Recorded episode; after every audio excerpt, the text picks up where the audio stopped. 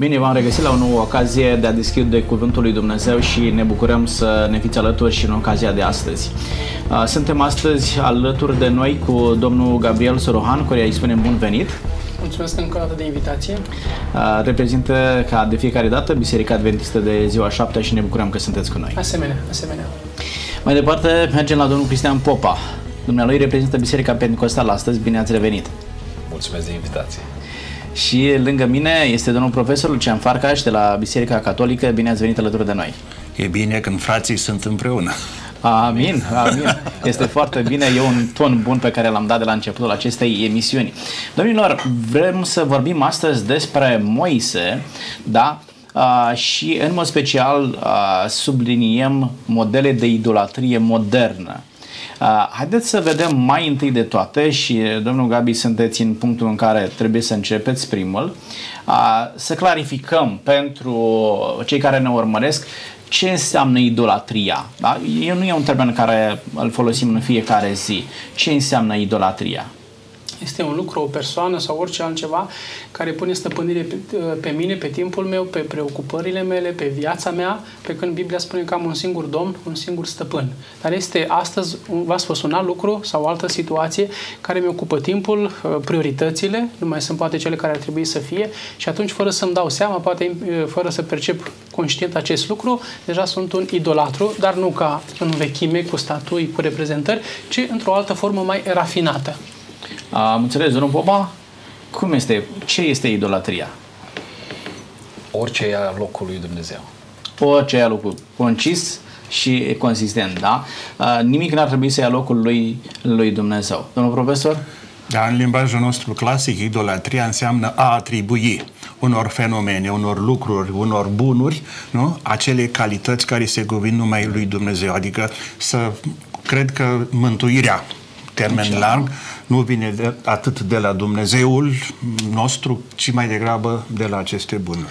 Este interesant ce spuneți dumneavoastră, deci atribuirea altor lucruri, persoane sau fenomene, ceea ce trebuie atribuit lui Dumnezeu înseamnă idolatrie. Vreau să vedem pe parcursul acestei emisiuni ce anume putem să atribuim altor lucruri, persoane sau fenomene, din ce îi atribuim sau ar trebui să îi atribuim lui Dumnezeu, în așa fel încât să ajungem la idolatrie.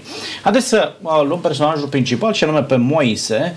Uh, cine este domnul Gabriel Moise și care este rolul lui Moise în poporul uh, evreu? Este un evreu un evreu pe care Dumnezeu îl cunoștea și dacă mi este permis să citesc un verset din, din Sfânta Scriptură ce se potrivește foarte bine cu toată viața lui de la început și până când și-o încheie psalmii, 139, versetul 16, când nu eram decât un plod fără chip, ochii tăi mă vedeau și în cartea ta erau scrise toate zilele care mi erau rânduite mai înainte de a fi fost vreuna din ele. Dumnezeu, Dumnezeu a știut cine este acest copil la început, apoi adolescent, bărbat, uh, în mod providențial, cred eu că s-a născut, în mod providențial a fost ales de el pentru a începe și a, a termina o lucrare și prin el poporul să fie cumva izbăvit odată de robia egipteană de 430 de ani. Deci, practic, este cel care a scos poporul acesta Corect. din robie, da? Uh, cel califica pe, Iosi, pe Moise să facă lucrul acesta, da? Uh, să-și ducă poporul din uh, țara robiei, să o ducă spre eliberare. Care erau calitățile lui Moise ce i-a dat capacitatea aceasta? Da, răspunsul scurt este niciuna. Moise nu era calificat de aceea, de niciun fel. De aceea v-am întrebat. Da. Moise nu era calificat de niciun fel, chiar iar el recunoaște că a fost un om cu o vorbire uh, greoaie, era bâlbăit. Uh, cât despre lider, uh, ce a putut să învețe el din conducere a fost 40 de ani în Madian uh, ca cioban la oi. Tocmai de asta l alege Dumnezeu. Dumnezeu îl alege pe Moise pentru că era uh, un, un om fără niște calități aparente, dar în schimb uh, istoria o dovedește. Moise a fost un om plăcut, iubit de Dumnezeu, un om cu o credință foarte mare, un lider, un proroc al Vechiului Testament, pe care Dumnezeu l-a folosit în, într-un mod uh, excepțional, să uh, îi ducă pe evrei sclavi politeiști la evrei care se închinau unui singur Dumnezeu. Eh, dar în același timp aveau disponibilitate de a împlini ceea ce îi spune Dumnezeu, chiar dacă nu erau anumite Clar. Eh, calități. Da? 40 eh, de ani a învățat Moise în pustie, dar a învățat încă vreo 40 de ani și în Egipt. Ce credeți că l-a pregătit mai bine pentru preluarea poporului, pentru a-l conduce în, în eliberarea aceasta? Cei 40 de ani din Egipt sau mai degrabă cei 40 de ani din pustie? Primii 40 de ani așa, au la final o experiență cu rugul care arde și nu se mistuie. Ori el ca țăran, ca păstor, cunoștea cât de cât natura. Nu era foarte bogată pășunea acolo, mm. cu tot, de, cu, nu era pădure și nu știu ce, dar era un rug ori pe care el îl cunoștea. Și mă, vreau să îmi amintesc cu plăcere de bunicul meu care a fost mai toată viața păstor, cioban, la oile ceapeului sau la oile satului. Avea un simț extraordinar în simplitatea lui, nu avea virtuți nu știu ce, dar știa să citească direct, să citească prezența lui Dumnezeu în natură. Da. Simțea lucrul ăsta. Uh, ori Moise Uh, recunoaște această prezență și el se lasă condus. El devine mediator și nu este, spuneați, atât virtuțile lui de conducător, de lider, cât mai ales că el ascultă de Dumnezeu. Da. Se supune voinței lui Dumnezeu, iar atunci când a ezitat puțin, a, a, a simțit uh, că nu-i chiar bine cu șarpele, așa, după aceea, uh, el nu mai are parte, nu? Vede țara promisă de pe munte, dar nu...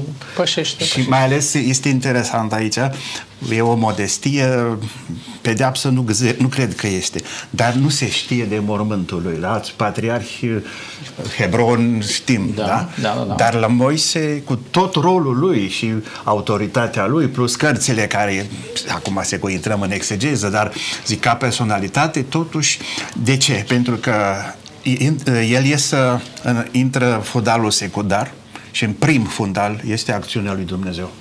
Clar. Deci se, această disponibilitate de care vorbeam mai devreme, da. De se, și supărat de, uneori, da. supărat. Când au venit de pe munte și au văzut vițelul de aur și asta... Trântește. Da. Adică nu era Toate că se spune că era cel mai blând om din lume.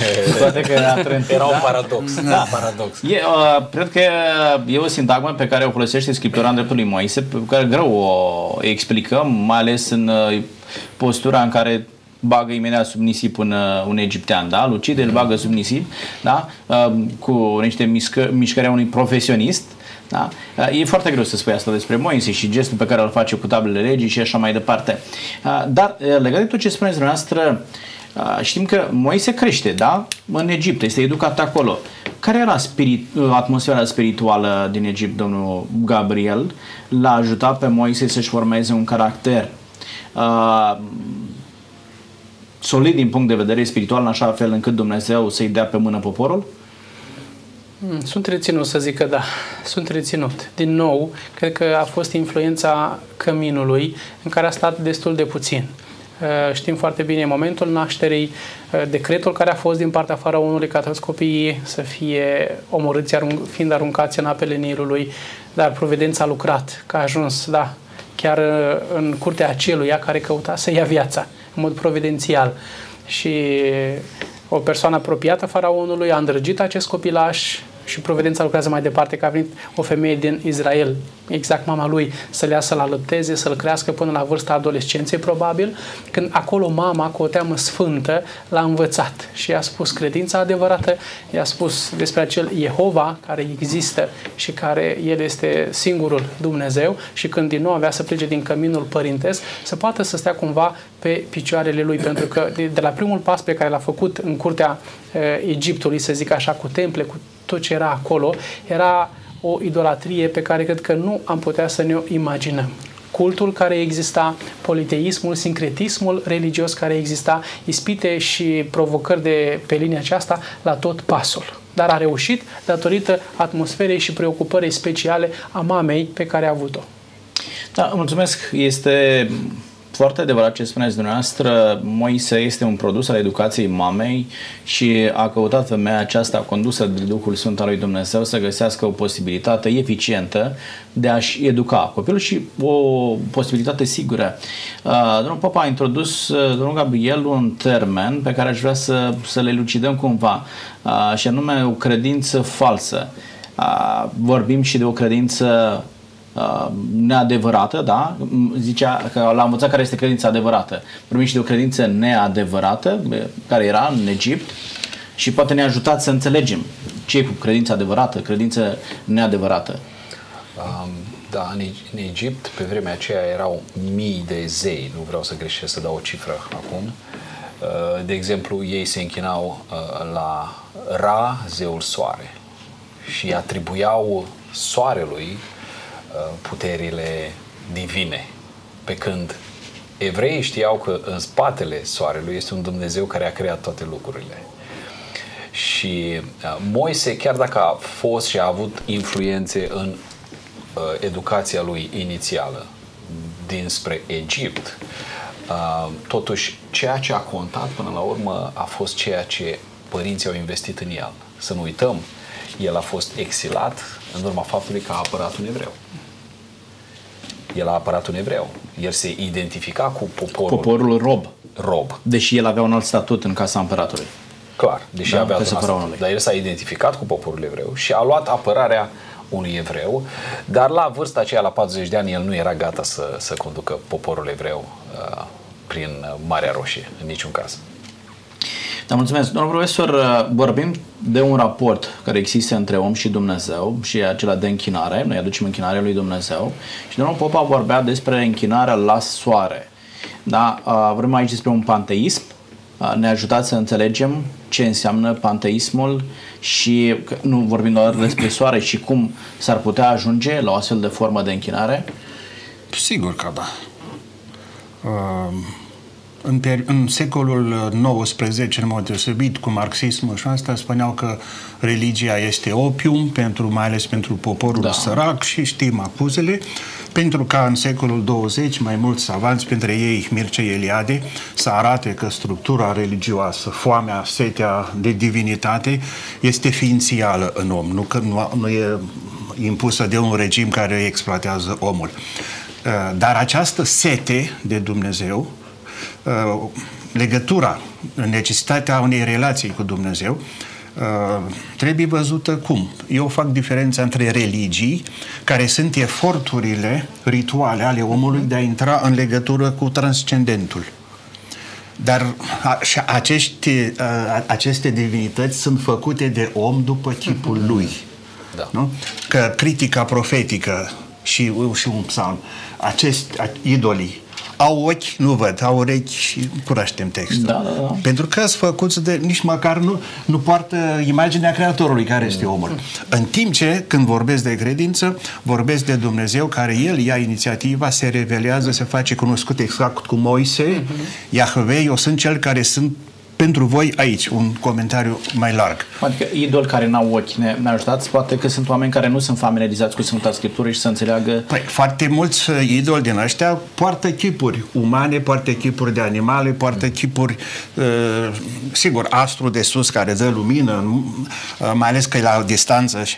Uh, nu, se atribuie unor chipuri cioplite, că erau cioplite, dăltuite, mulate, da?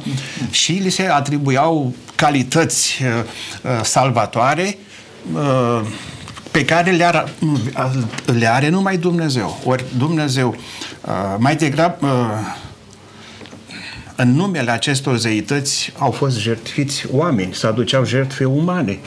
Ori Dumnezeu al credinței noastre, uh, Uh, nu numai că nu cere jertfe umane, îl dă pe Fiul Său la moarte pentru noi. Nu? Și tot cel care crede nu? Uh, în Fiul nu? Uh, este chemat la viață. Nu trebuie să, să ne jertfim noi. Nu trebuie să mai... Plata a fost odată, a fost țintuită la, pe cruce. Plata a făcut-o... Nu.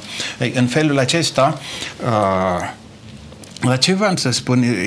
Dacă nu se face diferență între zeitățile, idolați, idolii pe care îi găsim și Dumnezeul care se revelează, este foarte ușor, eu vă spun așa mai, mai direct, no. să prostești lumea. Cu tot felul de gesturi din astea, așa, cu nu dau mai departe, nu? Adică lumea vrea să se descurce cu lucruri uh, palpabile. Uh, nu, uh, cu lucrușoare, gesturi, uh, care să-i aducă ajutor, dar să nu-i angajeze conștiința și mai ales să nu trebuiască să-și schimbe viața. Ce spuneți este extrem de important. Ați spus la un moment dat că omul este legat de divinitate și mi-aduc aminte da, de ce spune Eliade, dar și alții. Solomon, da, da. Eclesiast, capitolul 3, versetul 11, Dumnezeu a făcut orice lucru frumos la vremea Lui și a pus în mintea lor gândul veșniciei. Da? Ideea aceasta de Dumnezeu este pusă în ADN-ul uman, pentru că noi venim din Dumnezeu și este normal să reacționăm în felul acesta. Pe de altă parte, dumneavoastră ziceți că în atașamentul acesta față de divinitate, oamenii de-a lungul timpului au căutat modalități de a se raporta la divinitate și aceasta este închinarea Uh, vorbim despre închinarea la anumite fenomene, da, și am văzut de vorba de panteism, oamenii se închinau la ploaie, se închinau la, la soare, da, la fenomenele uh, naturii și dumneavoastră aduceți în discuție o altă formă de închinare și anume închinarea la chipuri cioplite. Da? Și Scriptura spune foarte bine cele cioplite și uh, facem aici referire la Isaia la 44, 46 mai departe. Uh, oamenii uh, se închină și la forma aceasta, da? la aceste forme. Uh, mai sunt și astăzi astfel de forme de închinare și vreau să înțelegem uh, ceea ce este dincolo de ceea ce se vede. Deci oamenii, și nu, Popa zicea, oamenii uh, simt nevoia să se închine într-un for, într-o formă palpabilă. Este mai ușor, și încep cu dumneavoastră, domnul pastor, este mai ușor unui om uh, să-și conecteze gândul, imaginea la o formă, la un chip cioplit, pictat, decât uh, să-și conecteze mintea, conștiința la un Dumnezeu pe care nu-l vede, a cărui formă nu o cunoaște, a cărui imagine nu o știe? Probabil că da, sau poate că în funcție de felul de a fi al omului, dar cert este că mai curând poți să înțelegi ceva asupra unui lucru dacă îl și vezi. Fie că ești copil, Așa. fie că ești adolescent, fie că ești, fie că ești persoană matură. Uh, dacă zic termenul carte, Păi dacă o văd în, și în fața mea, înseamnă că e posibil să arate cam așa, mai mică, mai mare, cu copertă sau fără. Când spun Dumnezeu, unde este? Este în orice lucru panteismul, um, a făcut totul și s-a retras, este deismul, ce este Dumnezeu? Cum pot să, să, să-L percep? Dacă am cartea aceasta și ajung la Evrei 11, credința este. Ce este? Să cred în ceva ce nu, nu văd, nu, nu pot să pun mâna, dar totuși acea influență a acelei divinități în care cred, o văd și o percep practic în viața mea. Dacă este o problemă, nu știu, de ordin, hai să spunem, medical, și mă rog, poate chiar și postesc. Postul este și curativ, da? Pe de altă parte, da. pot să se sesizez și să simt pe pielea mea sau celui drag mie da? că, că se întâmplă ceva, că se întâmplă ceva. Dar măcar că nu văd, dar simt în viața mea, observ practic, pe de altă parte, intervenția acestei persoane transcendentale. Bun, deci dumneavoastră ziceți că chiar dacă nu văd, da, nu am de-a face cu o imagine, atunci când am o închinare autentică, pot simți prezența divinității în viața mea și se stabilește un raport între mine și divinitate. Uh, bun, mulțumesc. Domnul Popa, uh, credeți că apariția uh, acestor chipuri cioplite, care făcea domnul profesor vorbire mai devreme, a apărut ca o necesitate ca omul să poată stabili un contact cu divinitatea sau uh, e o altă cauză, altcineva a avut tot interesul să introducă în, uh, în închinare așa ceva? Din cele mai vechi timpuri oamenii au avut diferite um, diferite forme de închinare la diferiți uh, zei, idoli, cum vrei să-i numiți. Omul a avut în el această foame după Dumnezeu, acest gând al veșniciei de care pomeneați mai devreme. Uh, și uh, s-a raportat în funcție de cultură, în funcție de, de timp la Dumnezeu prin diferite forme.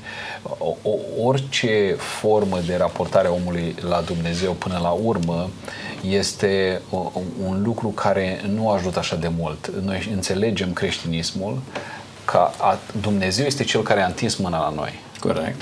Dumnezeu fiind, prin urmare, Duh, el nu poate fi reprezentat în niciun fel.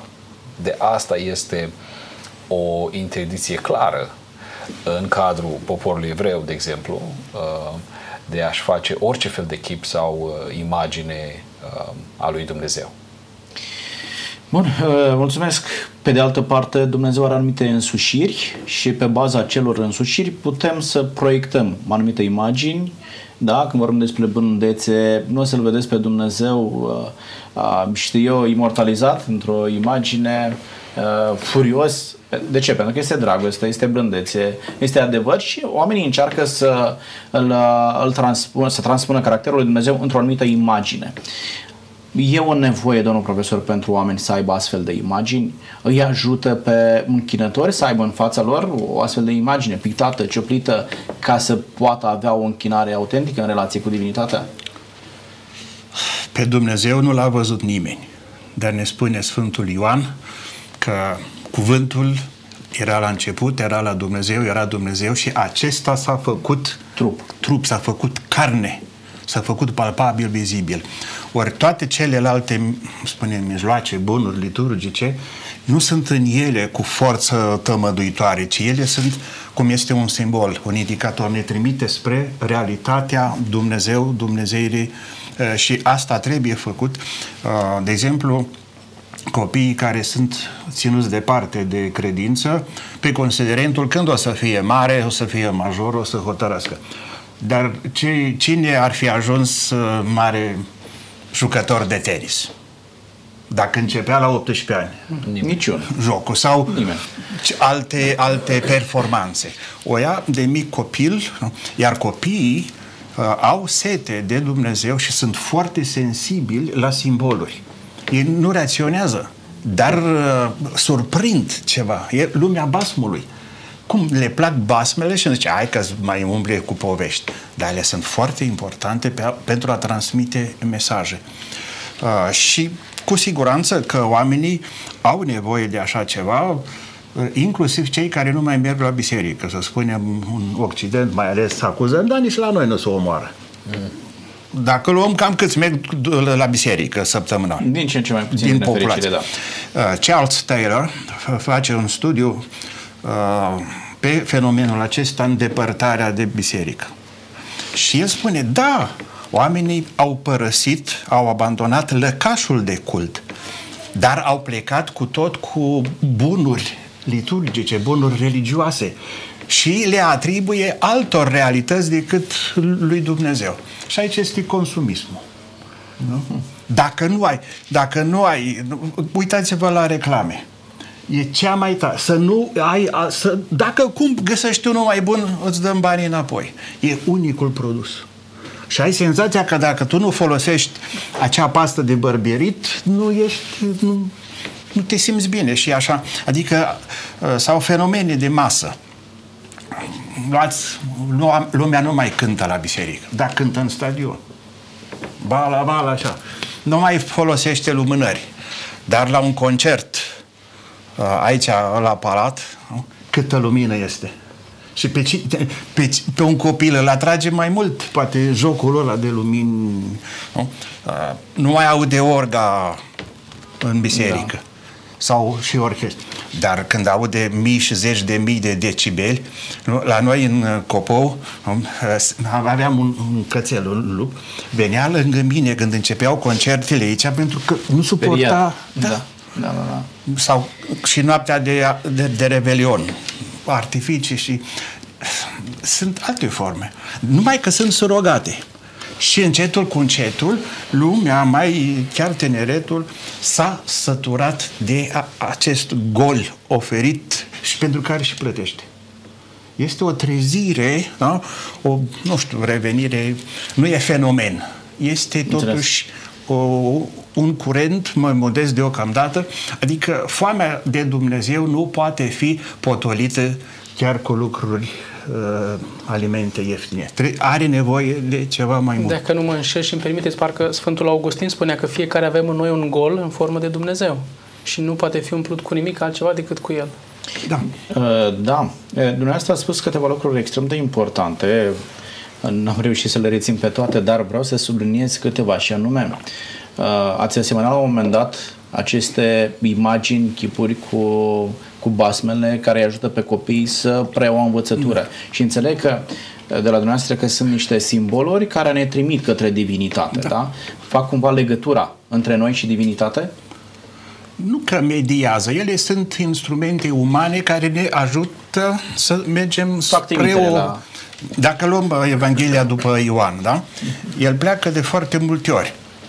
Uh, apă, o samariteancă. Apa, de la asta zice, dar este o apă superioară pe care o dau numai eu. Uh, și alte realități. Plecăm de la pâine, Ioan 6. Pâinea concretă pe care am mulțit-o.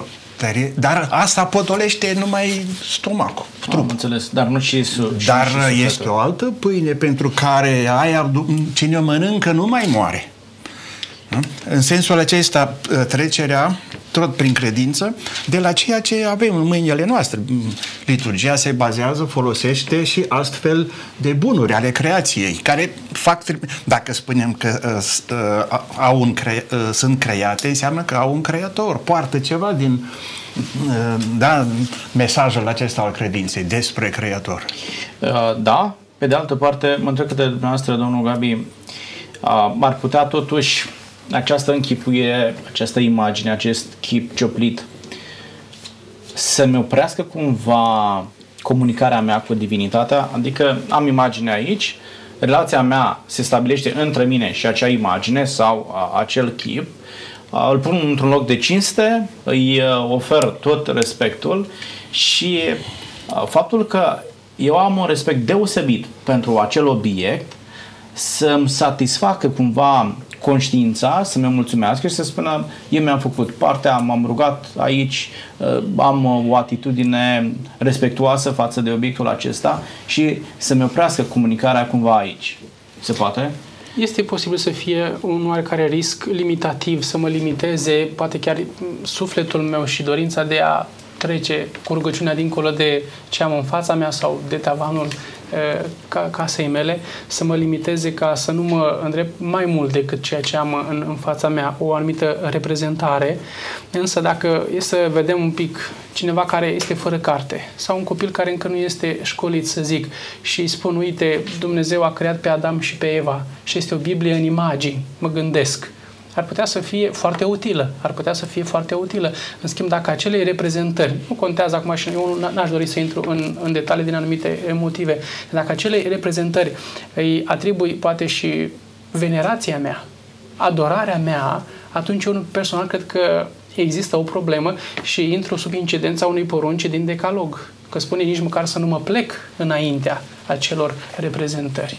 Să nu mă închin și nici măcar să nu mă plec. Dar dacă ar fi cu, cu caracter pedagogic, am spus, cineva care nu știe și câți, câți români de la noi din țară n-au învățat să citească pe Biblia lui Cornilescu că nu puteau să acceadă, să, să, să, să meargă la, la o școală, era un mediu rural, să zic, sau mai știu eu ce, și au încercat să buchisească un pic acolo, citind pe Biblia lui Cornilescu. Asta este foarte bine. Sigur că da, sigur că bine. da, sigur că da. Da, uh, domnul Popa, ziceați dumneavoastră că nu trebuie să interacționăm cumva cu, cu divinitatea. În momentul în care eu mă raportez la o astfel de înfățișare, reușesc să primesc un feedback, da? am nevoie de ceva palpabil. Dar dacă nu e palpabil, poate mi este mai greu să-L înțeleg eu pe Dumnezeu. Dar faptul că eu interacționez cu o anumită imagine sau un chip, uh, reușesc să am conștiința mai, mai împăcată, am un feedback din partea celui căruia mă închin în felul acesta? Um, apropo de ce spunea domnul profesor despre femeia la fântână, femeia când uh, realizează că stă în fața unui amare, îi spune um, tu ești proroc. L-a identificat. Și atunci uh, uh, știți foarte bine istoria, îi spune să-și aducă soțul, să vină cu soțul, ea recunoaște că am cinci, am avut și cu ăsta care trăiesc nu sunt căsătorită, și atunci ea foarte elegant face ce fac toți oamenii care sunt prinși cu o caua mică, schimbă subiectul. Mm-hmm. Văd că ești proroc. Noi ne închinăm de pe muntele ăsta. Voi vă închinați din Ierusalim. Care are dreptate? Mm-hmm. Și atunci uh, Domnul rostește acele vorbe uh, care cred că sunt uh, extrem de importante în contextul discuției noastre și anume mântuirea vine de la iudei, voi vă închinați la ceea ce nu știți și nu înțelegeți, dar a venit ceasul, vine și uite că a și venit, când adevărații închinători se vor închina Tatălui în Duh și în adevăr. Și în, adevăr. în Duh și în adevăr. Pentru că Tatăl este Duh și pentru că, da, Tatăl este adevăr. Este adevărat ce spuneți dumneavoastră, să ridicați o altă problemă și dumneavoastră ați abordat și dumneavoastră tema aceasta, felul în care învățăm pe copii de mici. Este clar vorba de Duhul Sfânt al lui Dumnezeu când trebuie să ne închinăm, dar problema se ridică în care adevăr. Știți cum e, la un moment dat încep să te întrebi eu cu cine votez care este adevărul. Și uh, dumneavoastră ați abordat mai devreme o chinare adevărată, o chinare neadevărată. Care este rolul părinților, domnul profesor, de a ajuta pe copii să înțeleagă care este adevărul? Um, într-o, într-un studiu recent am întâlnit ideea asta că părinții și tata și mama, e bine să fie și tata și mama, mm. sunt uh, primii preoți preotul cu misiunea, misiunea lui de a vesti cuvântul lui Dumnezeu, de a um, tot ce leagă de religie, primii să fie ei acolo. Uh, eu aș pune aici o altă, pro- uh, nu o altă problemă, ci aș vedea o explicație închinarea părinților la copiii pe care îi idolatrizează și jertfesc foarte mult pentru copii, uh-huh. se supun mofturilor copiilor, în loc să le dea copiilor educația care trebuie, nu? dau copiilor ce cer copiii. Dar copilul nu are maturitatea să ceară cei sănătoși pentru el. Chiar și bunurile acestea, când copiii învață la grădiniță să se disprețuiască între ei pe seama telefonului. Mm. Știți că sunt școli, mă întâlnesc prin țările Scandinavii, nu mai au voie să vină cu telefoanele. Sau sunt firme care interzic uh, angajaților să vină cu... Mm. Au numai telefoanele de serviciu. Pentru că se vorbește, da, aceste bunuri ajung să fie. Băi, ori copiii, uh, părinții care uh, trec pe locul de închinători la, față de copiilor și idolatrizează. Le atribuie calități pe care copiii nu le, copilul nu le are. Și îl învață pe copil, nu? că el este cineva în timp ce nu are. Și când se lovește de realitate, când iese de lumea basmului și se confruntă cu realitatea, uh, ajungem la o, o situație, am găsit-o în Franța, uh, mama, mama cloșcă. Adică copilul cocolit, n-a ajuns la maturitate să-și creeze un drum în viață, să se întrețină. Se distrează cât se distrează și vine acasă la mamă, care mama îl ia ca și cloșca, îl ia sub uh, acoperire, pe ăsta care e dita mai e omul. Dar trăiește pe cont. Pentru că uh, el a fost adorat. Fals, spuneați. Fals de către părinți. Ori nu, aici, aici este un... Și prin educație trebuie să știi cine este copilul și cum Eh, dar eh, e eh, obligația de a educa nu trebuie delegată. Nici școlii, nici grădiniței, nici statului, nici, nici. Eu aș zice nici bisericii. În sensul că primii care educă în credință sunt părinții. Numai că sunt celelalte dificultăți, părinții care dimineața când pleacă la serviciu copiii dorm, când se întorc de la serviciu copiii iar dorm. Da. Și nu mai sunt nici acele două ore de care spuneați că te întâlnești cu copii. Și aici, iară, o educație... Uh, eu am întâlnit în Germania pări, uh, copii care uh, au protestat împotriva părinților că le-a dat, le-au dat prea mulți bani. Ce noi, după război, n-am avut. Și am trăit în sărăcie. Măcar copiii noștri. Și ca să, obțin, să câștige bani, mergeau tot timpul la muncă. Dar își neglijau copiii. Și închei observația asta, un studiu făcut în anii 2000 și ceva, într-o localitate de-a noastră majoritar catolică, cu foarte mulți plecați din comunitate la muncă. Și este un studiu de asistență socială uh, cu constatarea copiii, spun, către părinți. Nu, am, nu avem nevoie doar de banii voștri, avem nevoie de voi Da. Să... Și ce imagini triste când o mamă nu mai era, nu era recunoscută de fetița de trei ani. Pentru că nu s-a întâlnit. Plângea și fetița că s-a speriat de mama care vrea să o ia cu forța, dar și mama tristă că zic, da, dar uite, atingi un obiectiv, dar îl pierzi unul care e prioritar și privește da. și viitorul copiilor. Este adevărat ce spuneți dumneavoastră, pe de o parte nu suntem pregătiți ca și părinți să primim copii. Lipsa, lipsa da, părinților da, de, educație de educație și n-au de unde să dea. Uh, și atunci, uh, pe de, alt, pe de altă parte, uh, nu avem nici informația uneori necesară cum să procedăm cu ei.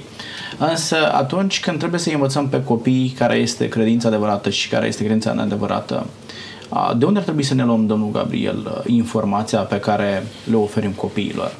Uh, transmit copilului propriul meu crez și uh, e un crez pe care nici nu-l verific, așa am preluat și eu de undeva și îl transmit mai departe sau în momentul în care transmit informația aceasta despre Dumnezeu la cineva, trebuie să fie o informație argumentată uh, dintr-o sursă credibilă.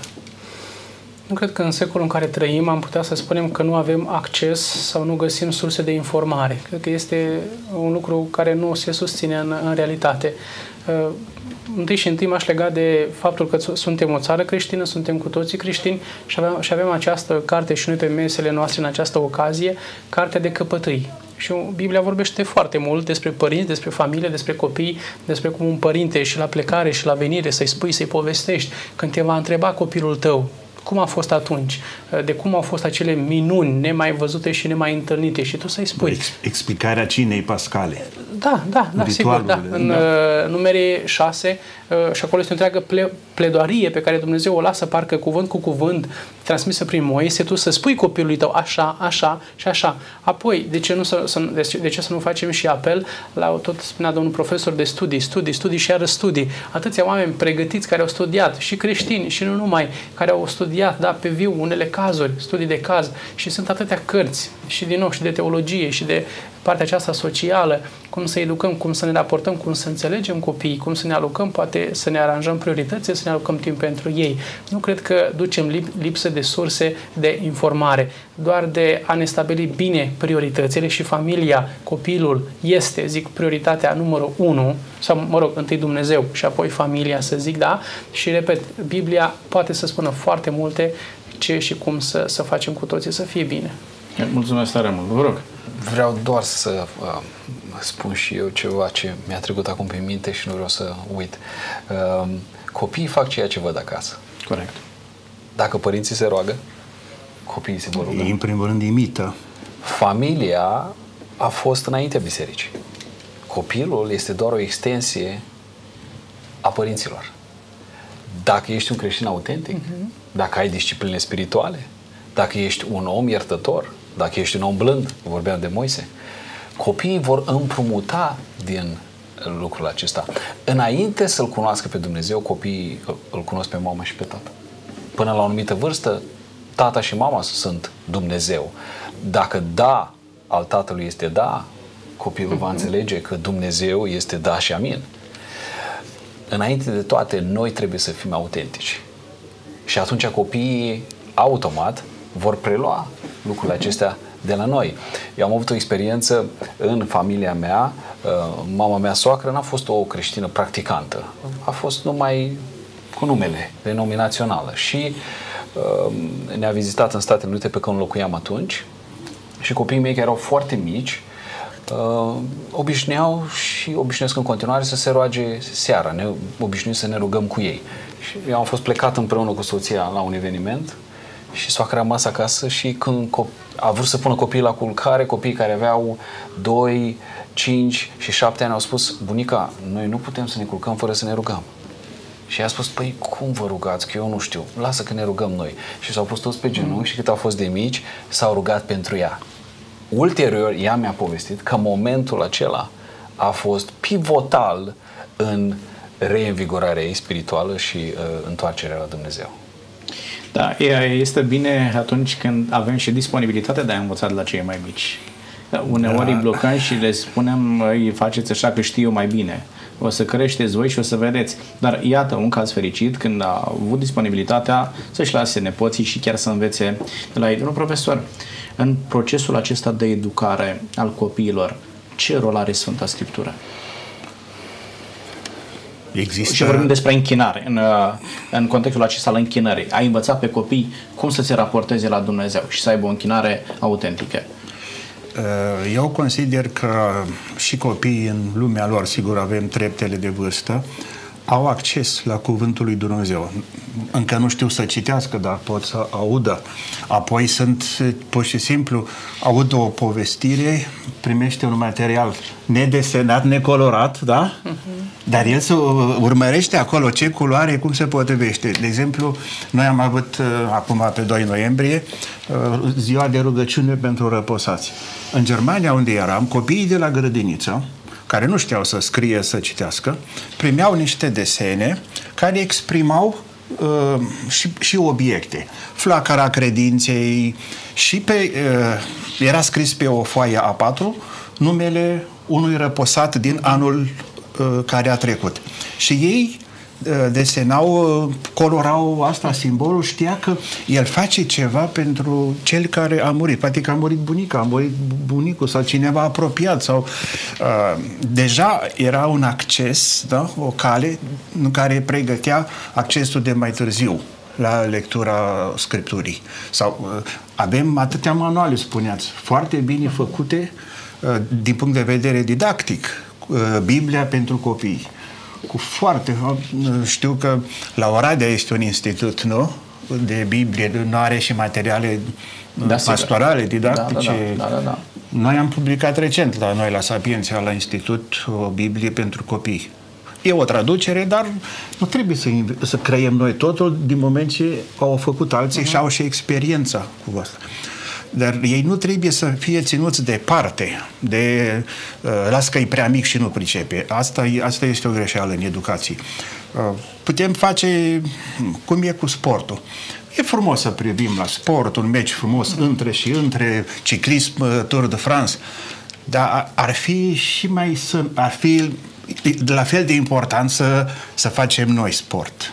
Mm pe măsura noastră. Că alergăm, că mergem la plimbare, că jucăm fotbal, fiecare merge cu bicicleta.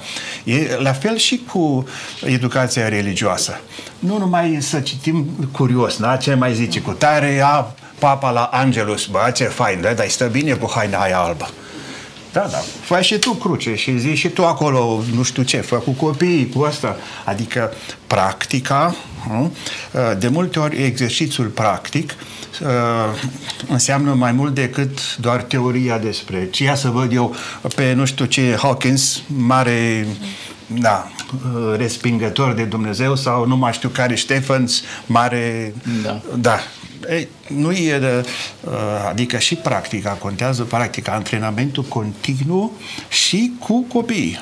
Mulțumesc. Deci ziceți că Biblia poate fi dată în mâna copiilor și Cum chiar este indicat, da? Da, să fie cu, la nivelul lor. La nivelul Didactic lor. la nivelul lor. Și ei să-L înțeleagă să... pe Dumnezeu și modul de închinare da. să-L înțeleagă din, din Sfânta Scriptură. Domnilor, uh, este o întrebare asupra care vrem să, să poposim pe final de emisiune uh, și anume dacă este să analizăm uh, spiritualitatea românească. Ne uităm ce se întâmplă la noi, acasă, în România este închinarea una acreditată de Dumnezeu, de Sfânta Scriptură, este conformă cu adevărul lui, uh, lui Dumnezeu? Vă rog, domnul profesor.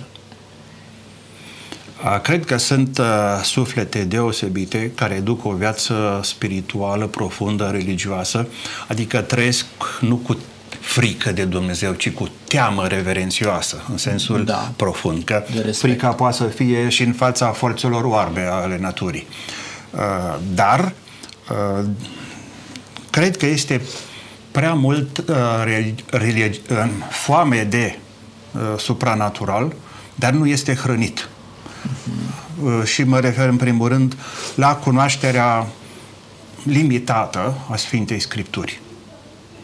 Interesant ce spuneți. Da. Este religiozitate, dar mai puțin credință profundă și care să se vadă nu numai în raportarea pe verticală la divinitate, ci în relațiile sociale. Da, bun, faptul că un om participă la biserică, la anumite evenimente ale bisericii, la anumite știu, sărbători mari în care se adună mii de oameni și se închină uh, într-o anumită formă, nu este suficient? Dacă luăm și proporțiile, sunt puțini cei care fac asta. Deci nu numărul de oameni fac ca un act al închinării să fie și autentic, da? Ce, ce mai, mai întâi trebuie să fie, acolo? trebuie să aibă dimensiunea uh, personală, individuală, convingerea mea personală de credință uh, și apoi asta să o trăiesc și împreună cu comunitatea. Dar altfel uh, eu spun că e prea multă religie și prea puțină credință. Adică e prea mult natural, tendință spre o trăire din asta și prea mult asumare în spiritul adevărului pe care ne-l transmite Cuvântul lui Dumnezeu despre Dumnezeu. Mulțumesc tare mult! Domnul Cristina Popa, vin la dumneavoastră și vreau să ne spuneți dacă este să-i analizăm pe oameni. Uh, atunci când aleg să mă închin într-o anumită formă, uh, îl întreb pe Dumnezeu prin Sfânta Scriptură sau mai degrabă e un mod de închinare pe care l-am prins în familia mea uh, și am vorbit mai devreme de rolul important al familiei de a mă călăuzi în a alege uh, închinarea, de a-L uh, primi pe Dumnezeu în viața mea. Ajung la o vârstă a maturității, da? Și vreau să decid eu să am propria mea relație cu Dumnezeu, dincolo de ce am învățat în familie și nu contestăm și din potrivă punem accent pe rolul familiei, dar îmi iau timp și ceea ce analizați ce vedeți dumneavoastră în România și au oamenii timp să le înțeleagă personal pe Dumnezeu din Scriptură sau e doar o deprindere din uh, familie? Per general, trăim o, o, o dramă pentru că marea majoritate a oamenilor nu sunt interesați de cele spirituale, de cele importante pentru suflet. Dar uh, să nu cădem în panta în care a căzut profetul din Vechiul Testament, care a crezut că numai el a rămas. Uh, întotdeauna Dumnezeu are oameni închinători adevărați. Um, ceea ce am observat prin prisma slujirii pe care mi-a încredințat Dumnezeu, pentru că lucrez cu foarte multe familii tinere, uh, văd că generația aceasta de oameni care au ajuns la maturitate, tineri, ei vor au nevoie de Dumnezeu, simt această foame după spiritual, după ceva palpabil, au o mulțime de întrebări și din uh, fericire, zic eu, uh, forma nu-i mai, uh, nu-i mai satură um, și ei au nevoie de răspunsuri. Generația aceasta care, cum spuneați, are informația la degete, are nevoie de răspunsuri și cred că răspunsurile sunt în Sfintele Scripturi răspunsul este întoarcerea uh, din toată inima la credința în Isus Hristos și uh, lucrul acesta va vindeca familiile, neamul nostru și vom uh, experimenta vremuri de înviorare despre care vorbește Sfânta Scriptură. Deci ideea este ca oamenii totuși să-și alimenteze modul de gândire din Sfânta Scriptură. Da? Da. Dincolo de ce am prins, am moștenit, ceea ce ne face bine, dar Spune Habacuc, capitolul 2, versetul 4, cel neprihănit va trăi prin credința lui. Nu pot, atunci când voi sta față în față cu Dumnezeu, să spun, Doamne, așa am prins de la moși, de la strămoși, de la tata, de la mama. Este bine să oferim respectul cuvenit părinților, strămoșilor noștri, dar în același timp relația personală cu Dumnezeu o dezvoltăm Uh, pe cunoașterea personală din Sfânta Scriptură și uh, Hristos spune, Ioan capitolul 5, versetul 39, cercetați Scripturile pentru că socotiți că în ele veți viața veșnică, dar tocmai ele uh, vorbesc despre mine. Că e un îndemn la a citi cuvântul lui Dumnezeu și a înțelege pe Dumnezeu de acolo și este foarte bine, cum ați menționat. Suntem pe final de emisiune, domnul Gabriel, vreau să ne spuneți care sunt acele elemente din ziua de astăzi care ne ocupă timpul și poate numerăm câteva uh, și se interpun între noi și Dumnezeu între noi și închinarea autentică în așa fel încât uneori uităm de Dumnezeu și de închinarea pe care ar trebui să o aducem și alucăm poate mai multă atenție, afectivitate, timp pentru altceva. Păi, dacă ar fi să fiu foarte concret, să dau și exemple, poate profesia, în primul rând. Cât uh-huh. timp nu ne ocupă profesia.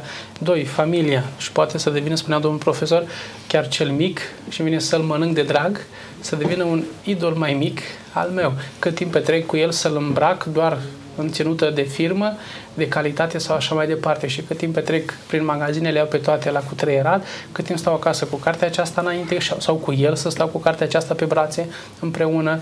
Uh, apoi, hobby-urile pe care le am. Cred că și nu ați, ați asistat nu odată pe stradă, chiar și petrecere de pietoni cu astfel de dispozitive nu au timp să se uite, poate dă o mașină peste el sau așa mai departe, nu au timp ca să nu se, se mai uită la semafor. În stânga, în dreapta. Da. da. Deci un alt lucru care preocupă dacă ar citi Biblia în timp ce, ce merg pe stradă, oricum nu în condițiile acestea, dar ar trebui ca să se așeze puțin, să fie într-un loc retras, să poată să, me- să mediteze, apoi să se roage și așa mai departe.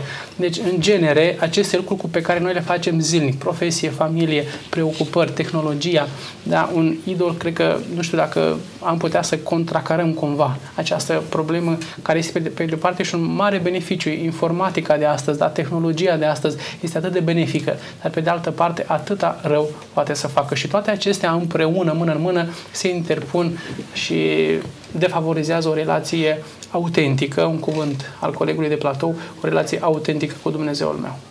Mulțumesc tare mult, vă mulțumesc fiecare dintre dumneavoastră pentru prezența în emisiune, pentru aportul pe care l-ați adus ca și informație pentru telespectatorii noștri și am încrederea că tot ce ați spus astăzi va sluji ca învățătură care ajută pe oameni să-L înțeleagă mai bine pe Dumnezeu, să se apropie mai mult de El și, de ce nu, să-L slujească pe Dumnezeu așa cum Dumnezeu așteaptă. Vă mulțumesc tare mult! Cu drag, Dumnezeu să ne ajute! Amin! Dar, telespectatori, iată-ne la final de emisiune când înțelegem ca și concluzie din Sfânta Scriptură că Dumnezeu vrea timp să petrecem împreună cu El. Uh, spune Scriptura la un moment dat că Dumnezeu este un Dumnezeu gelos. Ne vrea cu totul pentru sine, vrea să-i oferim viața noastră, timpul nostru, pentru că lucrurile acestea vor conduce ca pe pământul acesta să avem o viață împlinită, dar mai mult decât atât, uh, lucrurile acestea ne vor pregăti pentru împărăția lui Dumnezeu pe care el o pregătește astăzi pentru noi. Vă mulțumesc că ați fost azi alături de noi, vă mulțumim că ne sunteți în fiecare uh, seară de marți la ora 21, miercuri la ora 15 și duminică la ora 12, ocazii în care deschidem împreună cuvântul lui Dumnezeu, îl înțelegem mai mult și de ce nu, îl slujim mai bine. Până data viitoare, Dumnezeu cu noi. La revedere!